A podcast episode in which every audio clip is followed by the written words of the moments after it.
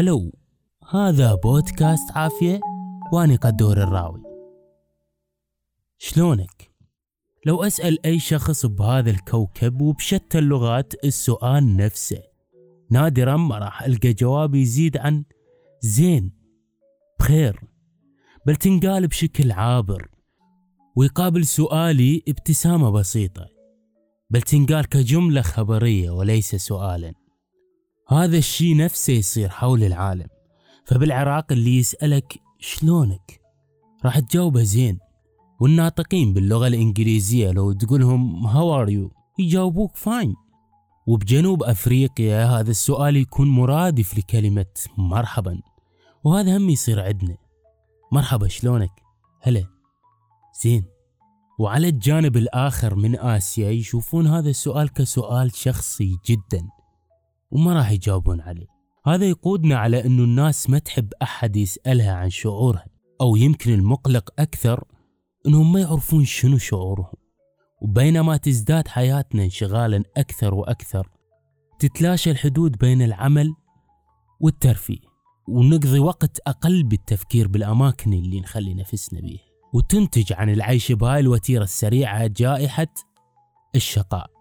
تتراوح بين الشعور بالتعب بشكل عام ونوبات طويلة من المرض والخمول وارتفاع حاد في مستوى التوتر والاكتئاب ومشاكل تتعلق بالصحة النفسية. وهسه بهذا الكوكب يعاني واحد من كل أربع أشخاص مشكلة بالصحة النفسية.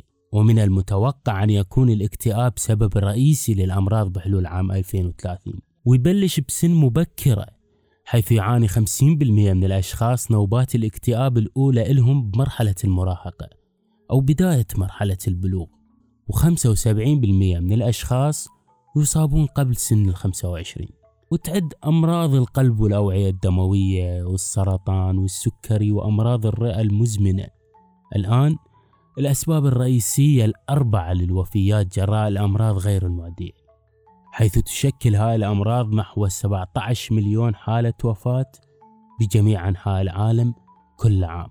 وبحلول عام 2030 راح يرتفع الرقم ليصل إلى 24 مليون.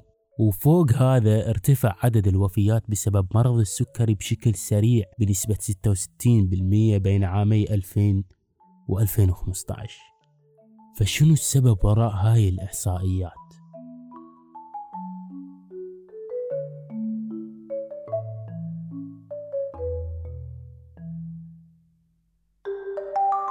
السبب إحنا شلون نعيش وش نسوي ومنو إحنا؟ وعلى الرغم من إننا نعرف إنه التدخين والكحول والنظام الغذائي وممارسة الرياضة كلها أمور تأثر بشكل كبير على حالتنا الصحية العامة ومستوى الرفاهية عندنا. بس الواضح أنه إحنا غير قادرين على إجراء التغييرات اللي نحتاجها للأبد. وتسبب أمراض القلب التاجية وأنواع أخرى من أمراض القلب والأوعية الدموية في وفاة 15 مليون شخص على مستوى العالم كل سنة والعدد بارتفاع. وإجراء تغييرات بسيطة بالطريقة اللي نعيش بيها راح يعكس مسار هذا الاتجاه. العالم اللي نعيش بيه ونشتغل بيه ينمو. ما بقى شي وندخل للثمانية مليار. وتوقع الخبراء ارتفاعه إلى عشرة مليار نسمة بحلول عام 2050 إحنا بشكل عام نعيش فترة أطول هم ونشتغل فترة أطول. وقد تم بالفعل تمديد سن التقاعد بهواي دول. ويمكن أكثرنا يتوقع أنه نشتغل حتى السبعينات ويمكن الثمانينات من العمر إذا ما فزنا بجائزة مالية كبرى. الغرض الحقيقي من هذا الكتاب الصغير هو إعادة التوازن إلى العقل والجسد والروح. بس دقيقة كتاب صغير نعم. هذا البودكاست مقتبس من كتاب العافية لأندرو شارمان. الكتاب ساعدني بهواي أمور بحياتي وأنا من زمان بالي أنطلق بمجال البودكاست. فجمعت هدفين بهذا البودكاست هدف عام وهدف خاص. الهدف العام هو نقل الفائدة إلى المجتمع بشكل جميل. فبدل ما أنصحك بالكتاب أنا دا أحكي لك موجود بالكتاب بشكل مختصر وخفيف. الكتاب يختصر الأبحاث العلمية ويرشدك الخمسين طريقة للتركيز على عقلك ودعم جسمك وتعزيز روحك. فراح تكون هناك خمسين حلقة بعد هاي المقدمة. بالإضافة أنه أنا راح أطرح رأيي الخاص بالمواضيع اللي تنطرح بين فترة وفترة. الهدف الخاص أنه أجرب نفسي بهذا المجال. زائد أني كلش أدعم نفسي بفائدة الناس هذا الشيء ينطيني جرعة من الراحة النفسية والتسامح مع الذات. أنا أشوف أنه من تكبت العلم يمك فقط ما راح تتعلم شيء جديد. فالأفضل أنه تنطي وتدور شيء تاخذه لأن نطيت الأول. وهذا يمشيك بسكة المعرفة والتعلم بشكل أسرع وأكثر راحة وتسامح مع نفسك. نرجع للكتاب. والغرض الحقيقي منه هو إعادة التوازن إلى العقل والجسد والروح.